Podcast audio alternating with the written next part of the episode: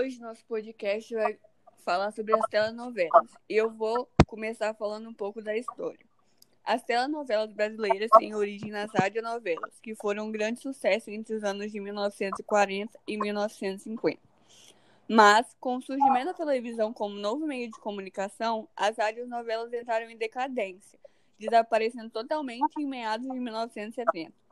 Em 1951, foi exibida a primeira telenovela pela TV Tupi, primeira emissora de TV nacional, chamada Sua Vida Me Pertence, de Walter Foster. Nessa época, as novelas eram feitas ao vivo, em apenas dois dias da semana. Não possuíam muitas verbas, não eram transmitidas em horário nobre e possuíam um estilo melodramático latino-americano.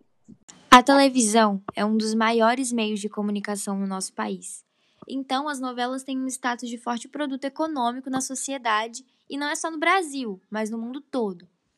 Os investimentos nas produções das novelas são milionários e eles crescem de acordo com o crescimento da audiência das redes televisivas.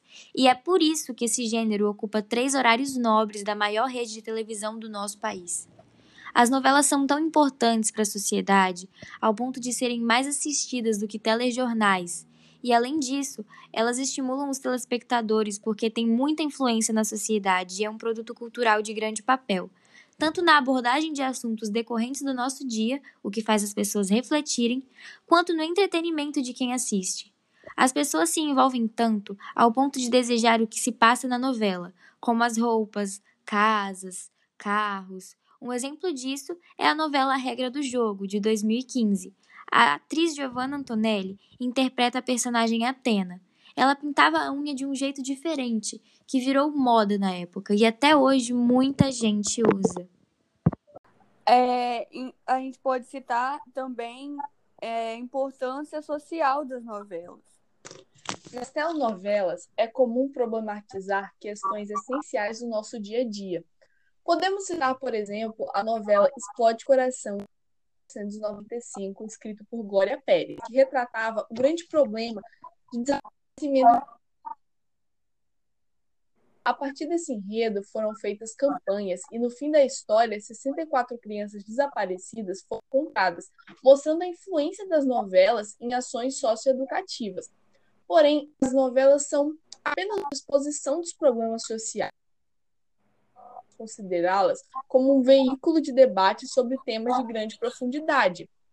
A telenovela é um produto cultural de grandíssima influência brasileira, por um poder de importantes que estão presentes na vida das pessoas e assim fazendo refletir de alguma maneira.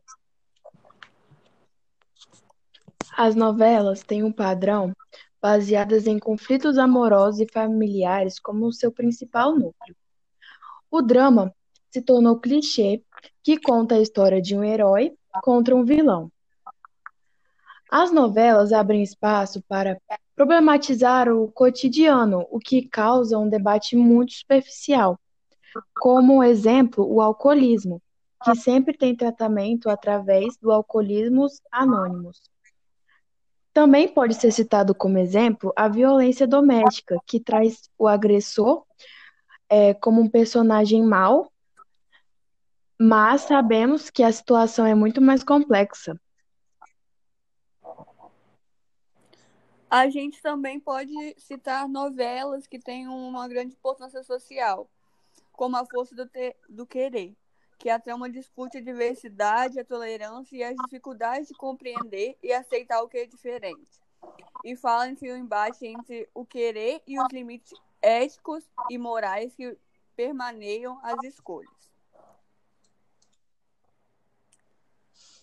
Podemos concluir então que as novelas são importantes em vários quesitos, tanto para entreter seu público quanto para informá-los e alertá-los sobre assuntos que acontecem no cotidiano. É uma forma que traz emoção e prazer, mas também que influencia esse público.